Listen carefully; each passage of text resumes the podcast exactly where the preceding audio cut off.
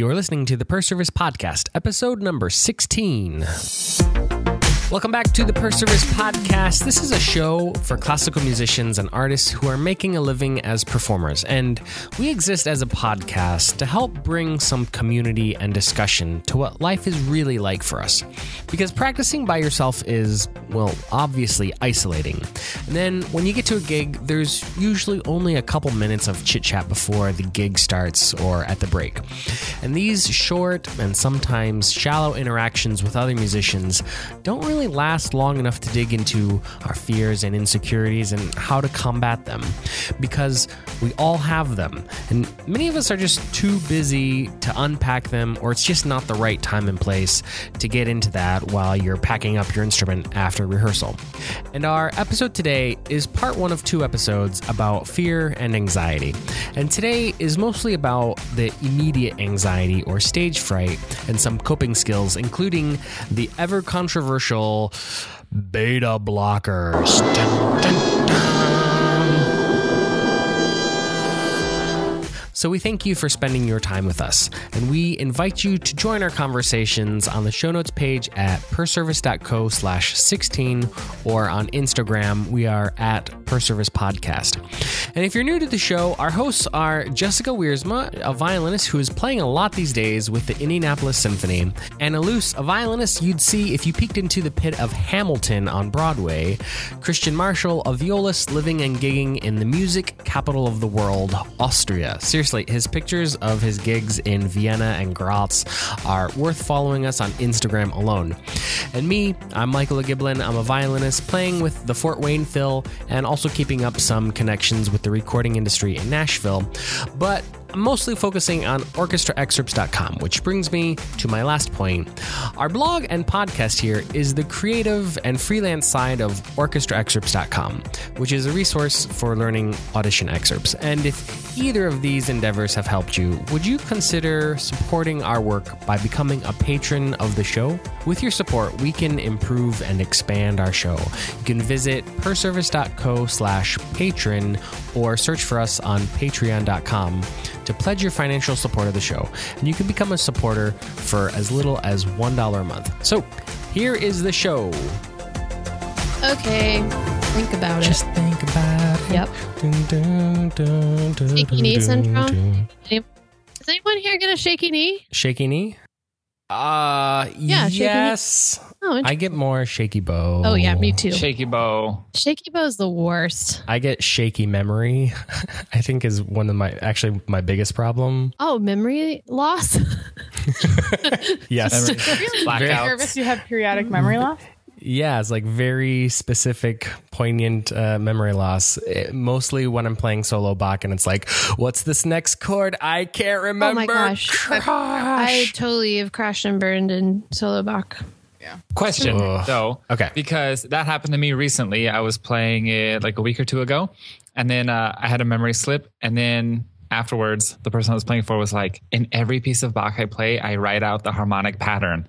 So I always have like I'm going along with now I'm in E and now I'm in A, and then I'm surprised I'm in D minor, like blah blah blah. Makes sense. Mm-hmm. Yeah, it does. And I, I wonder if that's because we're relying too strongly on one aspect. Just we're always trying to listen for a melody rather than, you know, listening to the harmonic pattern or we're thinking about a rhythm or something. And it's like, oh, well, we're not understanding the whole concept or the whole Mhm. structure of the piece. Hmm That's 100% my problem. I know it is. Uh, sa- same here. I think it's so much like while I'm practicing, I'm not really thinking about every single note. I'm sort of thinking maybe about the measure or, you know, and, and maybe sometimes I have room to think about the harmonic progression. But then when I get in performance, I'm thinking note to note to note to note. And when I think that, when I'm that focused or like, cause that's what happens, I think, when I get nervous is I, you know, it's this like super pressure and super concentration that all of a sudden I'm thinking about every single note and I, and I lose that bigger picture and then the next note is not where it needs to be. I, I've done that before as well. And I think there's something about mess, messing up your muscle memory when you question yourself too much. You just mm-hmm. don't let yourself do what mm-hmm. you've been practicing. But also, Yeah. I think there might be something to. I've done this especially for auditions because I notice when I get on there on that stage, you know, even if I'm using the music for the excerpts, it's like wait a minute, what do I usually do here? Have I done this before? Yeah. Do I Yeah. know Yeah, you what start fingering I'm using? reality. you totally mess up. I mean, you can't not mess up when you're thinking like that. And so I've been trying to, over the past, I don't know, two years, practice how I'm Yeah. trying to play it, like being very aware in my practice how I'm playing every note, every fingering, every bowing, what part of the bow I'm in. So when I'm on stage in that moment, if I start thinking like that, I actually have answers for it as opposed to, I don't know. Yeah, really intentional uh, memorization. Also, Michael, you're saying you pra- you know you practice with uh, zoomed out perspective, Yeah, and you totally zoom in in the audition, Uh-huh. right? Because you just like focus minutely on each and like I I always start looking at a weird part of my fingerboard or something. I'm Uh-huh. like I've never seen that before. yeah. What's that doing here? this looks new, uncharted territory. This is not my instrument. Yeah. What happened? I know. And it, it's Where's really my instrument? What have you done with it? It's So really weird. sort sort of like disorienting when you do that, and you're like, "Wait, what am I doing? What am I like? Why am I looking at that?" But I'm the exact opposite. Like I feel like I practice with a real zoomed in perspective, and then when it gets time to Mm-hmm. perform, I zoom out, or, or like things go by so quickly, and I'm like, can't slow down. my, my going by, uh, you know, and then Look it's at all like, those notes just whooshing by. and then it's done, and then I breathe, and I'm like, well, that was fast. like, oh, you know, when it when it's over, do you have a hard time recalling what happened? did you black out? yeah, that's what ha- I think happens to me. Oh, I'm I'm blacked out. Like the second I walk off that stage, I Oh, really? Just, I well, it's not true. If I totally bomb something, I usually can remember that. If I like miss a shift or Yeah. you know what I mean, but it's something that has to be like really big like that. Otherwise, my general feeling about the audition, I'm usually like, "Oh, that was pretty good," or Mhm. that didn't work out very well. And then I'm usually surprised by advancing or not advancing. yeah. And then when I try to think about like, hey, I wonder why I didn't advance, I have no recollection of what happened on that stage. It's complete blackout time for me. Well, I was playing for someone a couple weeks ago, and they brought up this interesting point of one skill that's very good for a performer to work on is to actively assess whether or not the the audience is listening to you. Like listen to yourself in a way and be like, am I playing in an engaging way? Like am I taking too much time or playing too predictable? Mhm. Am I going to play in a way that encourages or enables the audience to zone out? And that's so good. If you really think, you know, keep it moving, keep the phrase going somewhere, create tension, but not too much, like so you lose people's attention. And I'm not good at it, but it was one of those moments, kind of like a little revelation like, ah, don't forget that when I'm in an audition or when I'm playing a performance, step back and, and think, you know, purposely catch the audience's attention. Be aware of you're playing for them. And I don't want to say like even look at faces, but be aware that you're not only playing for yourself. Sometimes when I'm practicing excerpts, I get so focused on the technicality of it that there have been times that I'm like, I am bored with myself. That cannot be a good sign for what the panel is going to be thinking. If I'm like, I've zoned out because I'm bored by my own playing. So I usually try to take that as a cue to like, hey, for, don't forget this is music. That's really that's really an interesting point because I feel like listening to really amazing performers, I really have come to recognize that they're excellent communicators. That they are like actually, you know, saying something through their music. Whereas when you hear students, it just sounds like they're just kind of playing through the notes, and so it's really hard. I think it's just a really sign of an excellent performer when it, they can engage the audience by what they're performing, and it's not just uh, the next note, the next note, and the next note. Well, first of all, I would agree with you that the great performers, the successful performers, definitely have a very detailed plan for what they're doing. Do you think that helps combat anxiety for them? Or, you know, as a performer, you know, yourself, when you have a plan, whether it's a solo performance or an orchestral audition or an audition for something else, do you find that you feel less anxious when you have a very detailed plan about how you're going to play everything that you yes have to do? yes and and i think it's because i've been thinking recently ab- about anxiety as as something tangible and i think if you can create less and less space for anxiety to creep in like the more detailed map or plan you can have, the more solid work you put into performing where you're completely focused and active and always have something to think about, the less room you give anxiety to creep in, the less mental space you give for like, oh, I just missed that. Well, that's a distraction. That's not being focused. If you miss something, don't think I just missed it. Think, well, what measure am I in? And what was the vibrato I was planning on doing? Or what part of the bow did I want to be in? Or what color did I want to have? You know, anxiety, it's a thing. Yes, it's maybe to some extent uncontrollable and unpredictable when it comes. But if you really have something you can always be telling yourself to do and telling yourself to focus on, I think that basically just distracts your brain. You're saying, like, I don't have time for this. You know, ain't nobody got time for that. ain't nobody got time for that.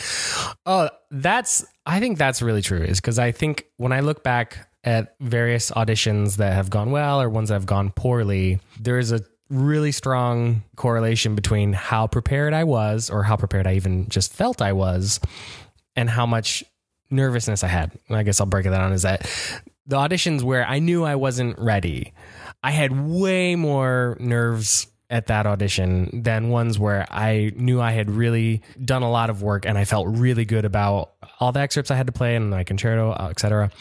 That some of those auditions have gone really well and I didn't feel the effects of nerves or the nervousness didn't derail me in an audition. And I that's I I think that's a really good analogy of just sort of thinking of it as nervousness sort of fills in the gap of how much preparation you've done. For yeah. some of us though, you know, I, I personally have struggled with performance anxiety in, in an audition setting it got to a point where in just a, a, regular recital or performance i had issues too. I've had a long uh, struggle with this stuff. And it's funny because i started out with no anxiety at all. So i honestly don't know where it crept in. I, I think a lot of us have talked about how when the stakes are higher the anxiety ramps up. So maybe it was just a process of that the end of undergrad into grad school. But i just think you know, sometimes you can do everything that you think you need to do and be as prepared as you want, and the anxiety still takes over. That's true. And then it's definitely in the brain, the brain space, not allowing space as you prepare for anxiety, but then also mm-hmm. like in the week, usually leading up to it, I get like, mm-hmm. ah, ah, and you just have to really swat it down and use it to your advantage. Like if you get all ramped up a week before the audition, practice then because it's a good mm-hmm. test of your physiological response. Yeah, actually, yeah. that's something real quick I want to throw in there is that not all stress is bad. There is sort of like you're talking about, Anna, is there is sort of this, it's, I think it's called eustress as opposed to distress as the other oh, negative side. There's, I didn't yeah, know that. Eustress is sort of this positive, challenging, you know, situation, maybe a week before where you're getting kind of nervous ahead of time. And sometimes that can, spur you on to practice harder and take all these other measures and really put yourself through more stress tests before the actual audition. Sometimes and i think that's really just hard to gauge is when does the good stress start to cross over into distress where you just it's sort of that fight or flight idea that there is sort of that that i think in an audition I don't know if you can you harness that good stress to help you perform. And I think really good auditioners can really manage that. And the stress bumps their performance and so that they perform better than they do. But that's really kind of rare that I think most people, the stress gets too much and it just causes you to sh- want to shut down and run away. Mm-hmm.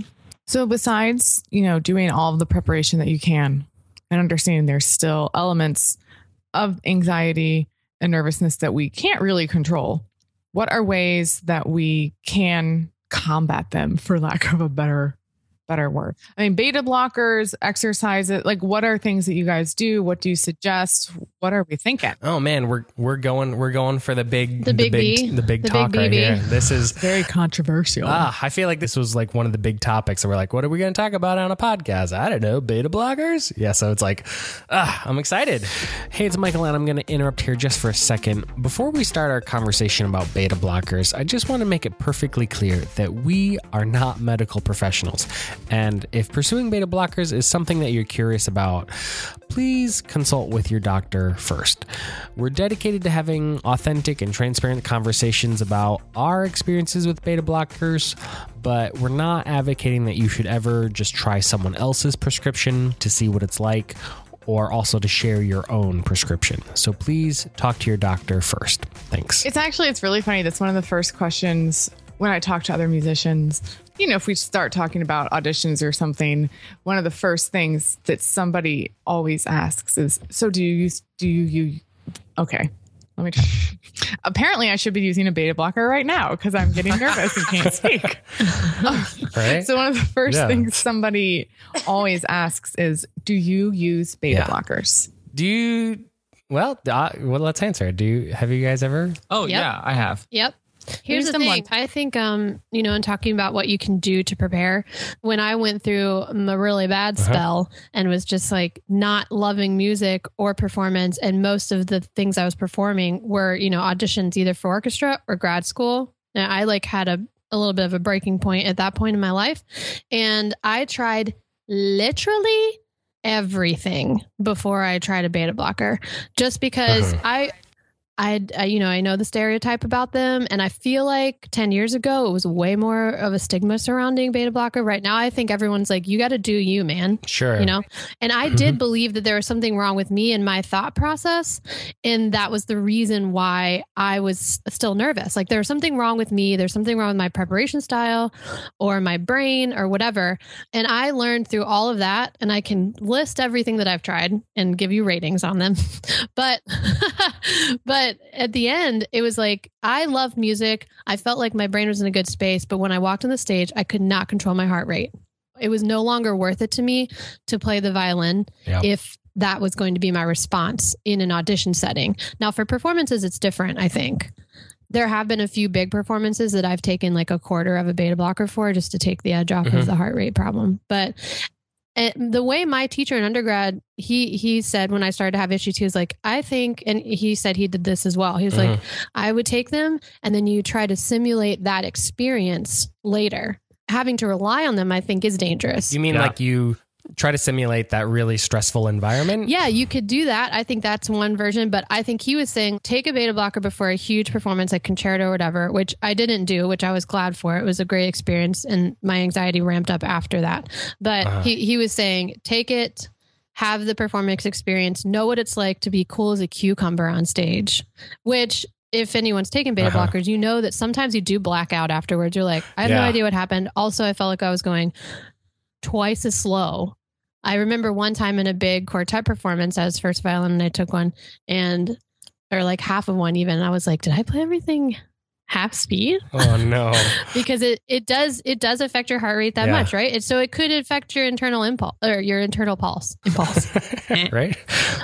but but he was saying recreate that calm effect as best as you can once you understand what it's like Mm. because your brain is smart and your your body reacts to your brain's knowledge of past experience Yeah. right so in theory it's a great plan it may not work for everybody That's interesting. I, I I guess I didn't quite follow you right away. Is that you want to recreate the calm experience after you've after you've experienced Mhm. that, kind of in hopes that then you can Yeah. Continue recreating that without without the beta blocker. yeah yeah i think that's Hmm. that's the idea That's interesting. and it might only be for people who have extreme anxiety like i was experiencing during that period And do You you because you, don't experience the same level of anxiety in like an orchestra concert or a quartet performance? Is it mostly we're just talking basically about auditions? Yep. Unnatural settings is what I like to refer to them as because an audition, first of all, you're not even playing the music, Yeah. the orchestral music, like you would in an orchestra setting, right? So that's a problem. Yeah. And for school auditions, you know, you're literally being judged by a panel of people looking at you and critiquing your every move. That is very anxiety inducing. Yeah. And also and like switching between composers and you know genres and in like 30 seconds you got to play Mozart and then you Sure. got to play Brahms and you got to play Strauss like back to back to back and it's just like when when would you ever have to do that in real life? Yeah. Man, Christian, I'm curious what was your experience with beta blockers? I think the first time I ever saw someone perform with them uh, was at a festival, and this girl had was just like, "Yeah, I just went to the pharmacy and like asked if I could have some." So she got some. I don't think it's that easy. That was not in What that was not in pharmacy America. she going That's, to? that's not possible She here. was not in America. Pharm- pharmacy in Mexico? She got them. No, she was American, but anyway, she got them. And like she like said the same thing like Anna said, like I took a quarter of one and I felt great. Like it was fine. I think it was even later that year or the next year. I was talking to this other violist. Actually, you guys know her, Christina Wong. And she had mentioned something. She was like, Oh, Oh yeah. I know some friends that take beta blockers. And then she was like, But I'm worried. What about that little nervous edge that keeps you aware, you know, keeps you like rapid fire aware? Mhm. And so like that was interesting for me. And up until that point, i, I had never have never tried them. And then there was something that I was like really nervous about. And so I had borrowed one or like gotten a couple from a friend and tried it. And I and of course I liked it. I was like, great, like, you know, absolutely no anxiety at all or no shaking or sounds just so like, much like breathing. Drug deals right now. Yeah, I got some and, from a uh, friend and I tried it and I liked it. First one's like- free. then I also teach at a university and like so this lecture that I had to give, I always lecture two days in a row, eight hours a day. Like so this like, you know, like block scheduling. And um I was really nervous this one time and I was like, well, I'm just gonna take again like a quarter of one just so I, you know, can not, you know, be short of breath the entire time, the first couple hours. I made my introduction and I was fine. And then I realized because I was so calm and slow, I couldn't react as quickly to the questions as I was able to the last couple years. I was not able to slip in my funny jokes or bring in these things. And they would be like, Oh, how do you say that word in English? I'd be like, "Da, yeah," and then I would say it. I'm not kidding. Everything slows down, Uh-huh. not just a heartbeat, like your reaction. It is a chemically altered physical state. Wow. And, you know, different things come with that, you know, for different people. And for me, I'm just a little bit slower mentally. And that's not so great in a in a performance maybe where you want to be like, you know, Hmm. really not on edge in the negative way, but just fully aware like what if someone takes some time somewhere? You need to be, you know, mentally present and not just like hmm calm and like, I got this, it's fine. Well, and you don't want to be drugged. Yeah. I mean, that is the controversy, right? But I think that's the line between people who have, if you have a little bit of anxiety going in, but you're still able to perform and walk away and be like, good job, then Yeah. you probably don't need them. Mhm. If you're the person that walks on stage like I was and you're shaking uncontrollably and all you want to do is barf or run away in, in a very unhealthy way, I think there's a line. You know, there's like a spectrum. Everybody Mhm. falls in a certain place in their anxiety. And I think when it is a physiological takeover, then you have like beta blockers could be good for you. And they really helped me be able to be a performer again, honestly. But there's a whole science behind how they metabolize in your body. A lot of people find that if you take one an hour and a half later, you're you might be doing fine because then like that initial mind numbingness has left. Or for me, if I take a quarter of one, I put it under my tongue 15 minutes before I go on stage. It's just like just heart rate. It doesn't have time to really get in my system. So my brain is slow. Huh. So there's a, I mean, like I've talked to, I have like probably two friends that do this consistently and have really tested it out. That's what I feel like is tricky is that you sort of have to work on your dosage or the amount of time. And did you have the same level of stressful environment? I feel like it takes a little while to know how it affects you. Right. And also how to recreate all the same conditions every time. Right. And like, what if you play a first round and then you advance and then, you know, the second round is two hours later? Has your, did it wear off and you have to take another dose or Yep. it's, it's a little tricky, but if that's what's really holding you back, then it's a, it's a real solution and it's a very common solution. I think that a lot, it's becoming much more acceptable and much more common especially as auditions are getting more and more competitive and the number of openings are i think less frequent than they used to be so the stakes are pretty high One of my favorite experiences with a beta blocker was I was backstage before my first concert with this professional orchestra. One of the per- it was just amazing. This this percussionist was super nervous. You could tell like he was just I was concerned for his safety and well-being. I don't know, the orchestra is going through changes. It was a new music director. I think he was nervous for his tenure or something. I don't know, but he's back there. He's like, "Hey, you want a beta blocker?" And he just like like I was like, "No, I'm fine." He's like, "Are you sure? You don't want one? You don't want one?" I'm um, Thank you, sir. right Bye. I almost had time Like, to it was take just so funny. It was like, Sounded he- like he needed to take one. yeah, it was. Well, he did. He, so he like took them out, and then he's like, felt. I think it was kind of like one of those things where you're like, you start eating a snack, and you're like, oh, does anybody else want like some of my Cheez-Its? Uh-huh. you know, it was kind of like one of those things where he was like, oh, but he was a little aggressive with it. Like when I said no, he's like, no, it's fine. Seriously, you should have one. I'm like, no, I'm fine. Thank you. That's so the uh, Mozart in the Jungle, where the uh, the timpani player is like the drug dealer yeah, of the it was it was very it was very funny. It It was very funny. Well, here's the thing. I think there was a lot of judgment about it. I don't think that should be a thing because you can't know the person next to you, their struggle, Mhm. right? So I think if you do take them, you should do so wisely. Yep. Everyone wants a quick fix. That's why I think they're so popular in some circles. But it's not a quick fix. There's still a very detailed science Mhm. behind it that your doctor honestly doesn't know about and isn't going to help you with, even if they give them to you. And a lot of doctors won't give them to you. Well, and I think to go along with that, every person is going to react differently. So what works for you might not work for me. So Exactly. even if your doctor knows some about it, it doesn't matter because they don't actually know anything. Mhm. If you have out of control anxiety, I think that you should look into it and talk to people who have dealt with this before. I don't think you should just pop them because you want to rid yourself of all stress in your life because that's it's not going to work like that. Mhm. You know, also Right. you could kill yourself. I think that's worth noting, right? Is that you have to go see a doctor and talk to them and get a prescription. There. You don't just buy them at CVS, Unless you're in Germany right? May- Maybe. Austria. No. and surrounding European countries. You go to the apotheca and say, "My heart be crazy," and they're like, "Oh, try this." and it costs you eight dollar, eight euro. Yeah, it's like four bucks. They, they're cheap. I think it's the Um, other way. That's no, like but- you know, it's like twelve dollars now. It's maybe like Yeah, ten it's a bucks. little higher. Anyway, Yeah. Not that I would know. Um, so one other thing. So we've talked about these quick fixes, but I think there are other options out there, and that's also something we should talk about. You know, there are plenty of breathing exercises. You know. Breathe in for four, hold for four, out for four, hold for four, and then in for five, hold for five, Wow. out for five, hold for five, blah blah Never blah. been Up able to in do and back down. It's, it's quite good. Also, it's, it's the same thing. It shocks your system, like your breathing. You know, like it Mhm. shocks the heart, so then it slows it down. That works. I performed once. It was for a studio class ages ago. Uh, second and third movement of Bartok, and the teacher wanted it so someone would be on the on stage performing the first movement. You know, the piano continues, and I, we trade places. I basically walk on stage Mhm. and play second and third movement. You know, no clapping in between.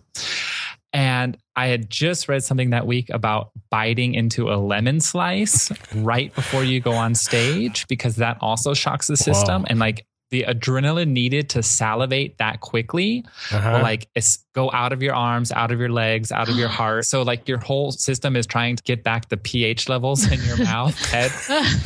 And I'm not kidding. So I did this. Like I literally heard him playing the last like 10 measures and I was like biting into the lemon, like backstage. And uh and then I walked out and like played a great performance, you know, second starting with the second movement, slow bows and stuff, not one shake. Like it was Wow. Wow. so like How's your tooth that- enamel? uh that's why I don't do it anymore.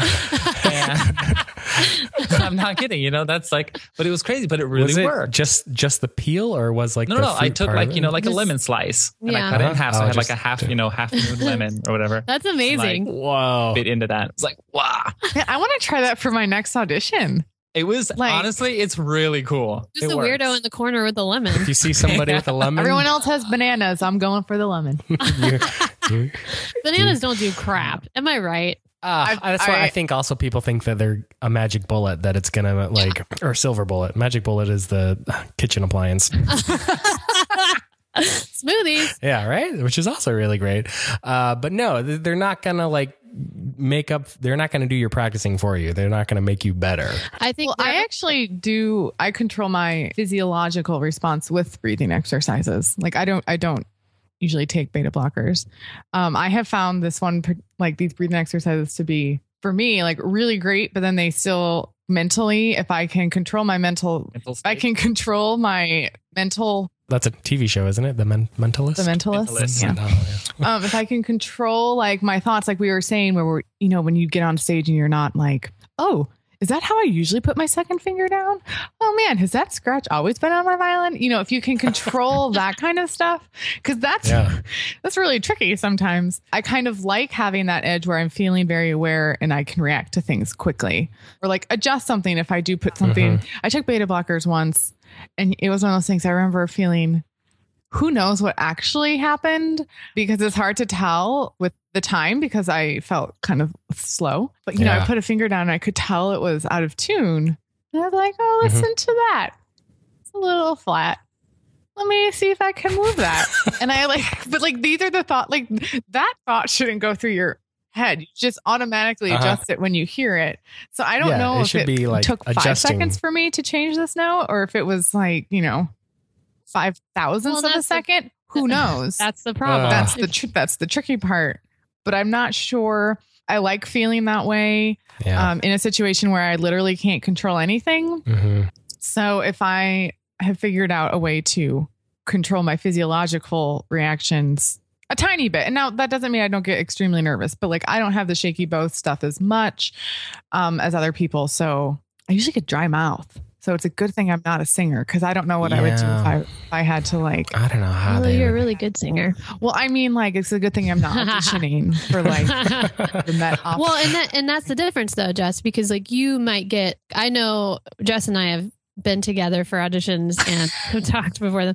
And so she's like wanting to run away until she gets right until you get in the cab to or or walk Yeah. to the place and then you're like in the zone. Yeah. Whereas mine just escalates until I walk onto the stage and then it culminates in one meltdown. so so and that's Uh-huh. exactly like so for someone with Jess's nerve level, a beta blocker is going to numb the the heck out of her. right. Whereas for me, I still have all of my faculties if I take a, a sliver of one. And that's exactly what you have to be aware of. Because if you're altering the way you perform and the fact that you can't adjust your notes properly, if any of that stuff is happening, then no, you shouldn't be taking them because that's really not healthy. For me, I I kind of see it as all my preparation leading up to the audition. I'm trying to get up to like 100% and say. And then of course, I think when I get on stage, my nerves knock me down to like 80 or 75 or you know something like that where I'm only playing at like 75% of how good it was at home. Yeah. And I think some of the worst auditions I've done is because I knew that I only put in 65 or 70% of what I was capable of doing. And so, of course, when that got knocked down to like 50% and I played terribly, it's more been um, a problem that I knew I didn't prepare well enough and I didn't put in the work. And so trying to add this other element of, you know, learning how I adjust or learning what happens to me in an audition with a beta blocker has been sort of more complicated.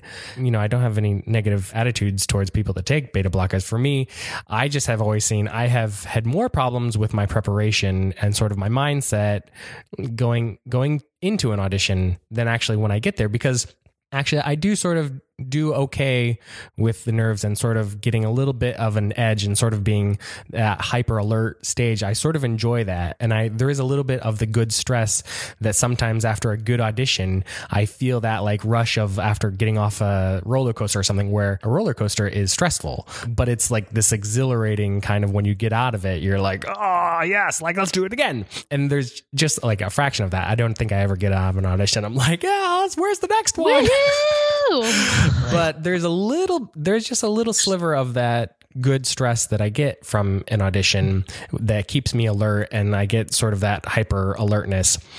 But I found there's a lot of other things that I can do naturally to sort of help my preparation and help the performance anxiety in an audition. I found a lot of benefit from doing things like visualizations and just sort of running through what I want the audition to look like ahead of time.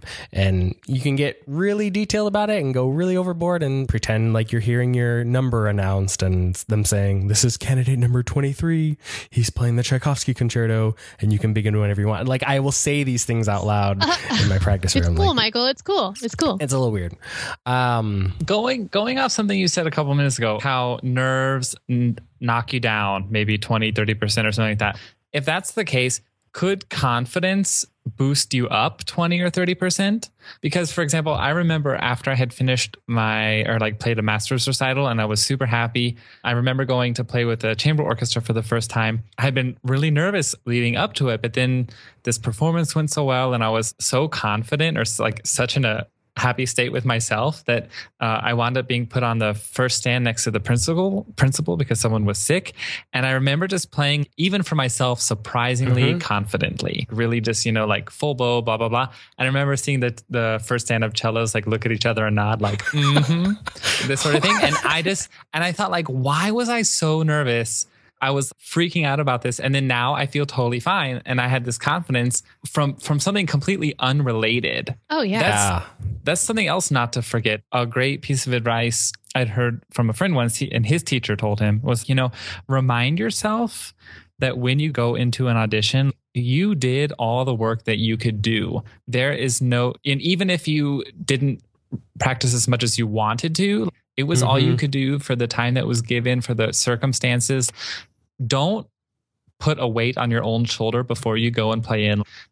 Tell yourself confidence boosting things and, you know, things that you appreciate about how you prepared and how you're where you're at in life because like confidence is a mental booster. Yeah, and I'm mm, I don't want to totally slap a percentage on, but I do think maybe up to 50% if not more of anxiety is a mental th- issue. Absolutely.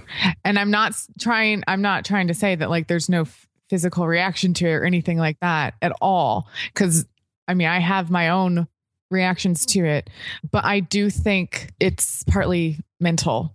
You know, like will- I my very first audition that I took Mm-hmm. while I was doing the that crazy arpeggio in Don Juan, my hand literally fell off the fingerboard. Like what what even is that? I don't know. I have no idea. But now to this day, I'll be playing Don Juan, which you play in every single stinking audition. And it's going fine. And I get to the measure before that run. And it is like a giant mental battle Yeah. to not lose it. Thank you. So that's sabotage.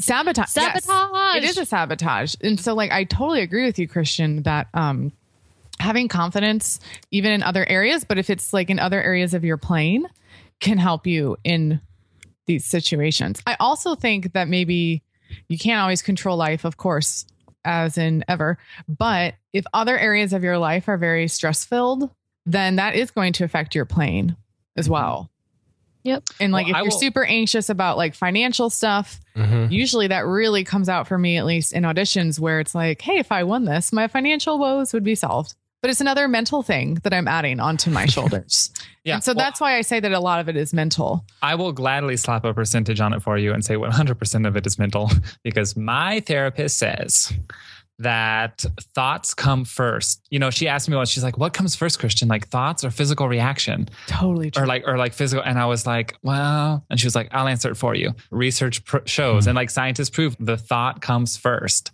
It's not that you feel a certain way and then you start thinking a certain way. It's like, no, the littlest of a thought gives birth to a feeling, gives birth to an emotional or physical reaction. It is mental. So I think, you know, upping your mental game and being aware of that, it does alter how you physically react, how much anxiety you'll have. Mm-hmm.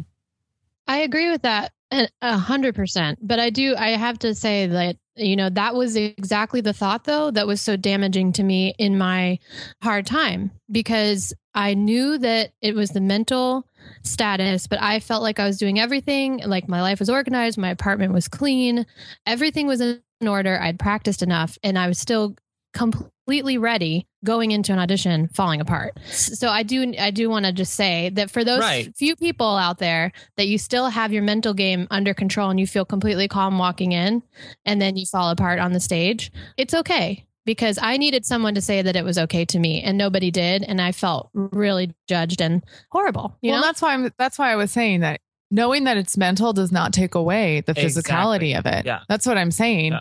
But i do think it can be helpful to know that it is a mental thing but also i think that just because we are in the profession we are in we all have mental issues like Yeah. my god like why did we pick this like there's something wrong with us already because we picked this Yeah. okay, you guys might totally disagree with me, but I do think it's a career that breeds insecurity. And Yeah. like you're constantly questioning yourself. No way. Never, never, never have. Never, you've never questioned yourself. Well, you No. are quite, quite the person. You but I mean, even when you get the, the job or the gig that you want, you know, you think like, cool, I've made it. And then you get there and you find out you have 1,000 insecurities that you didn't know Mhm. about yet. Like on top of the 10,000 more others that you already have. So it is hugely mental.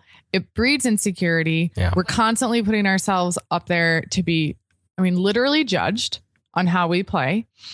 And you're constantly being redirected. It's a it's a magical time. Yeah, and by no means do I, am I trying to say that I've figured it all out, or that I think I don't think anybody's figured it out. I think that's why it's always Ha. uh, talked about, No. and it's it always comes up, and everybody is trying to f- trying to find what works and what have you tried and what what could I try.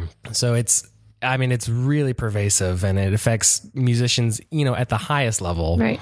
Well, and I think other people in other careers, I'm sure, get extremely nervous. Like, because I've heard that getting a job in an orchestra is just as hard as being a starter in the NFL. The stats kind of line up with how many people are trying to get that job or that position and how many people actually do. So, you know, it's like 1% or something. I don't know what it is. The difference with musicians is that what we do requires your fine motor skills as opposed to bigger Brute Brute strength. strength.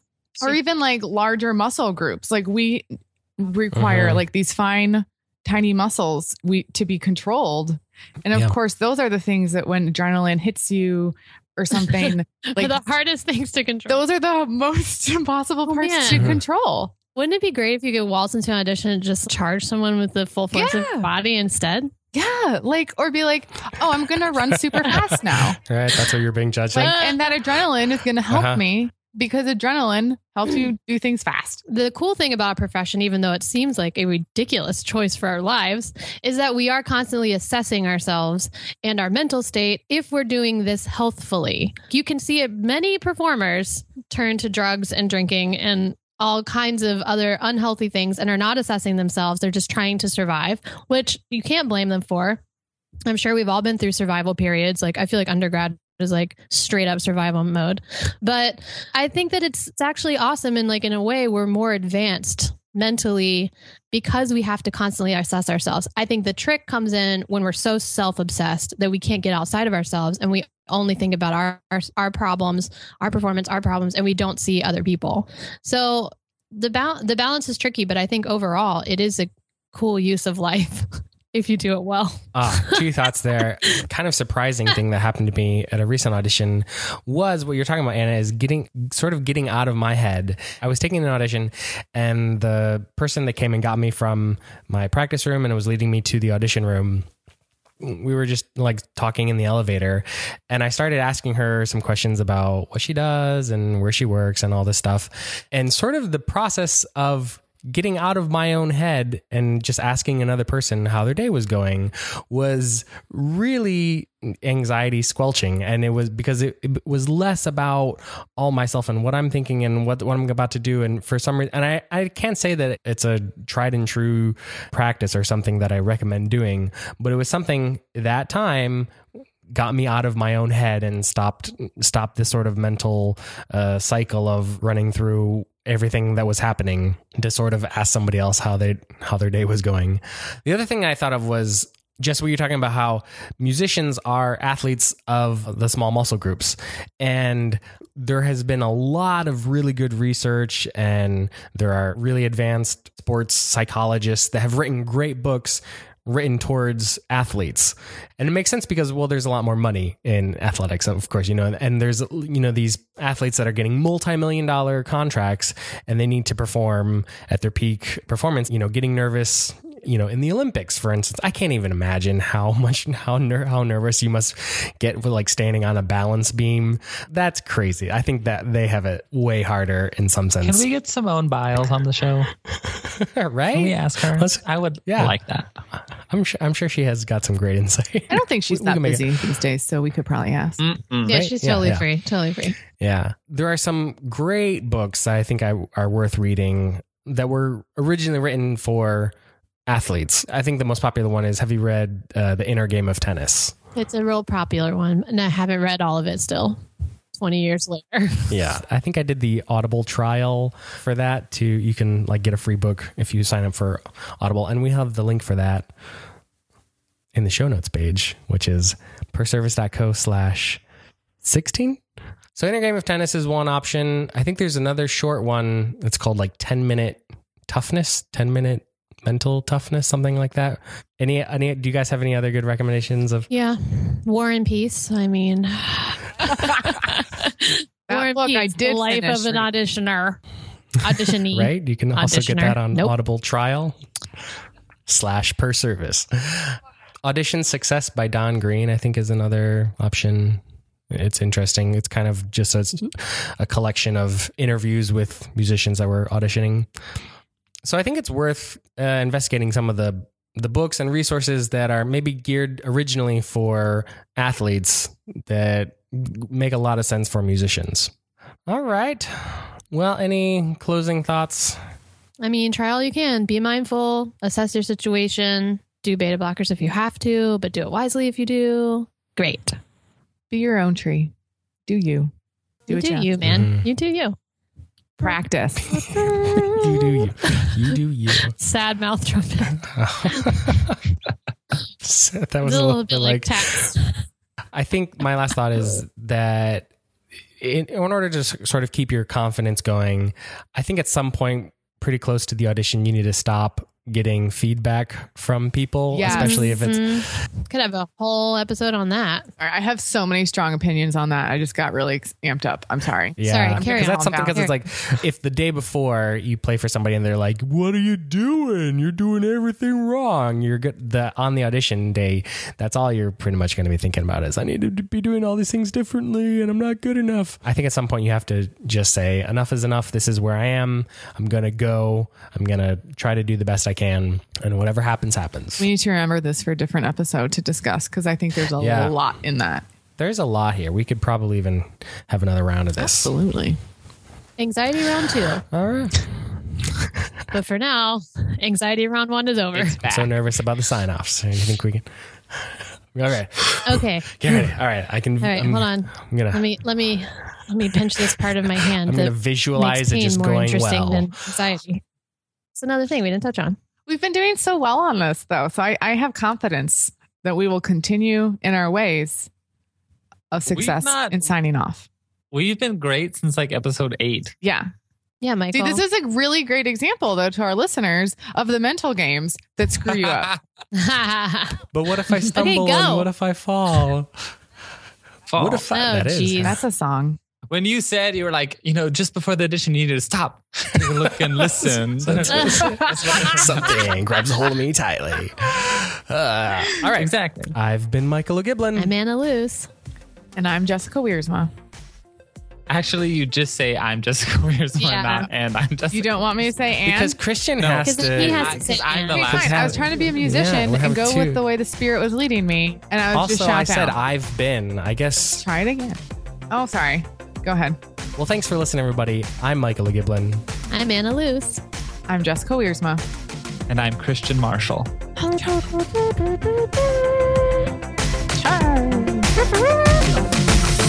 Oh boy, we'll figure out those sign offs one of these days. But that is our show, folks. Thanks again so much for listening. Perservice.co slash 16, like the number, is where you'll find the links to the articles on those books that we mentioned. And you can keep up with us during the week on Instagram. We are at Perservice Podcasts. And this is one of our primary forms of communication. So if you have a question you'd like to ask us, just send us a message. We'd honestly just love to hear from you. And if you've been enjoying the show, please, please take a minute and leave us a review or rating in iTunes. It just helps other musicians find our show. And we'd like to give a special thanks to Anonymous and Kathleen Lovengood for supporting our show on Patreon. Really, Anonymous, whoever you are, we appreciate it. So join us again in two weeks as we zoom out and look at anxiety and fear in our careers. Until then, believe in yourself, be well, and practice well.